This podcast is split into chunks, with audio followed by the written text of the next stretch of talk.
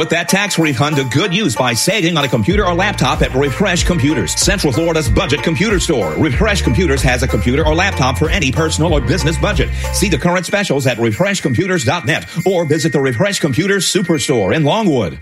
WDBO 1073 FM and AM 580. Orlando's news and talk. This is the 8 a.m. expanded news feed. 15 minutes of nonstop, in depth coverage on today's top stories, the exclusive weather forecast, and an expanded I 4 traffic update. Orlando's only commercial free 8 a.m. expanded news feed starts with the three big things you need to know right now. Three. The U.S. Supreme Court appears unlikely to agree with Colorado and ban former President Trump from the ballot in November during three hours of argument arguments, the justices seemed highly skeptical of Colorado's case. Two. Two. An Orlando man is in stable condition this morning after being shot in the arm last night. It happened on Lake Underhill Road near Mercado Avenue. Orlando police searching for a guy who fled the scene on a motorcycle. One. Our One. top story has you talking on the open mic this morning. President Biden will not face charges in his document case. This matter is now closed. President Biden calls these documents his property, and he is not happy with the special prosecutor. Robert Hur called the president's memory poor and the misplaced documents a national security threat. The president appeared furious when discussing the special prosecutor's report, claiming he was an elderly man with a poor memory. There's even reference that I don't remember when my son died. How in the hell dare he raise that? Frankly, when I was asked the question, I thought to myself, wasn't any of their damn business. President Biden saying he was distracted during five hours of prosecutor interviews while also dealing with the Hamas attack on Israel last October. Andy Field, ABC News, Washington. Now, former President Trump called out the results, say it's, it's an example of the two systems of justice in this country. Here's his lawyer, Alina Habba. President Trump has one thing that Biden, as Senator Biden, as Vice President Biden, didn't have the Presidential Records Act, something that has shielded President Clinton. Coming up. So I'd like to congratulate none of the above. The former president wins Nevada's caucus. The updates ahead on Orlando's Morning News. I'm Channel 9 Eyewitness News meteorologist Brian Shields. Up to 77 today. Coming up, we're tracking a warmer weekend on the way. And a crash has Edgewater Drive shut down in both directions at Davison Avenue. You can take OBT as an alternate. From the WDBO Traffic Center, I'm Ed Torrance. It is the 8 a.m. expanded news feed 803. I'm Scott Anez, Orlando's morning news on WDBO 1073 FM and AM 580 Orlando's news and talk. I'm Marcia Taylor. I'm Casey Wright. Orlando police are looking into an apparent road rage shooting. It happened around 9 o'clock last night on Lake Underhill Road, not too far from Semoran Boulevard. Investigators say the shooter fired one shot into a car and got away on a motorcycle. The victim in the car was shot in the arm and taken to the hospital. So far, police have not released a description of the shooter. I'm Alexa Lorenzo for WDBO 1073 FM and AM 580. A new bill targeting people driving slow in the left lane passed a Senate committee Thursday. It will now be heard by the full chamber of the House and Senate. Now, if approved, all drivers would have to use the right lanes, keep the left lane open for people passing slower traffic, and failure to do so could result in a $158 fine. The state Supreme Court rejected Markeith Loyd's request for a rehearing. Loyd shot and killed OPD officer Debra Clayton back in 2017.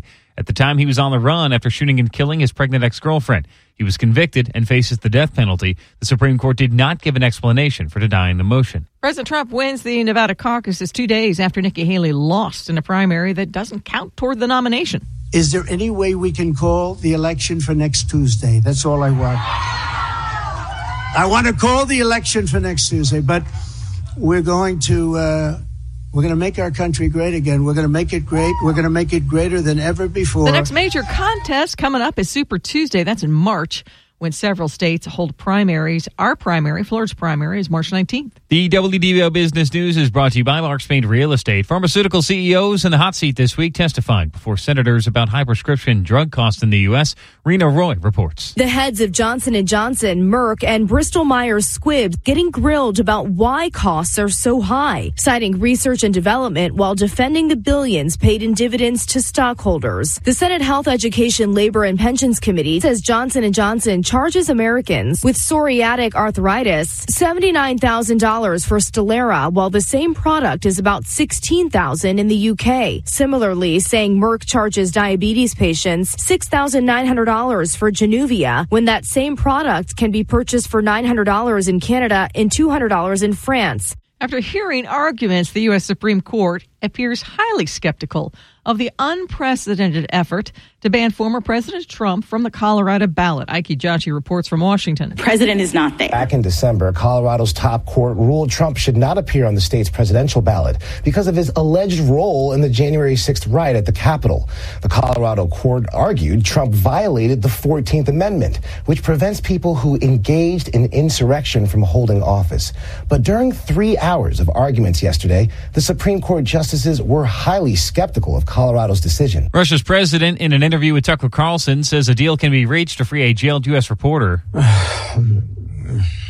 мы столько сделали э, жестов доброй воли. Now you can see the full interview in the WDBO app. Putin says talks are ongoing with the U.S. to release 32-year-old Wall Street Journal reporter Evan Gershkovich. Well, the hoopla gets underway in Vegas ahead of Sunday's big game at Allegiant Stadium. Reporter Alex Stone. So unreal. Meet so Tiffany unreal. Simpson, born and raised in San Francisco, now living here in Las Vegas, decked out in 49ers gear with her two young daughters. All my Raider neighbors are hiding and all, of we're like, yeah, yeah. You're the we're one annoying neighbor. Yeah, we're barbecuing we're the annoying neighbors. Like many of the fans here enjoying free Super Bowl events, buying tickets to the game is out of the question for Tiffany. I need a payment plan, man. I need a payment plan for that. And so she'll be enjoying it at home. Alex Stone, ABC News, Las Vegas. And lots of people are betting on the game. Here's reporter Danny New. According to the American Gambling Association, a record 67.8 million people are expected to bet on this year's game, wagering a total of more than $23 billion. Popular wagers always include the color of the Gatorade bath for the winning coach, whether the coin toss will be heads or tails, and the length of the national anthem. And Scott, players are enjoying the fact the Super Bowl is in Las Vegas, especially the ones not in the Super Bowl. We've heard several players over the media this week say that Las Vegas could be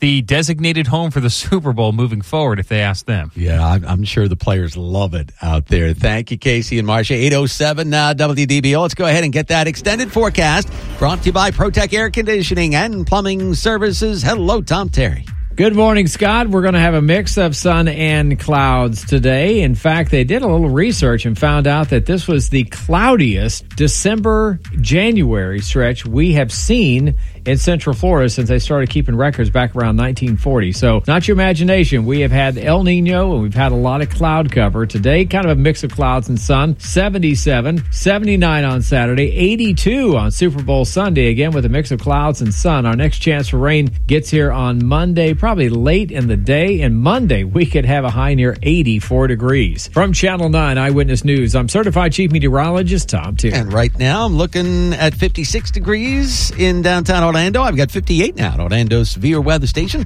Ed Torrance is here on Friday morning at the WDBO Traffic Center. How are we doing, Ed?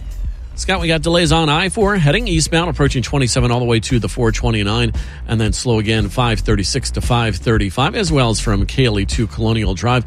Westbound, you're seeing traffic slowing before and after Lake Mary Boulevard. After that, clearing into downtown, and traffic on the 408 westbound is going to be slowing in spots between Crystal Lake Drive and I 4. Got a crash that has Edgewater Drive still shut down in both directions at Davison Avenue. You can take Orange Blossom Trail as an alternate.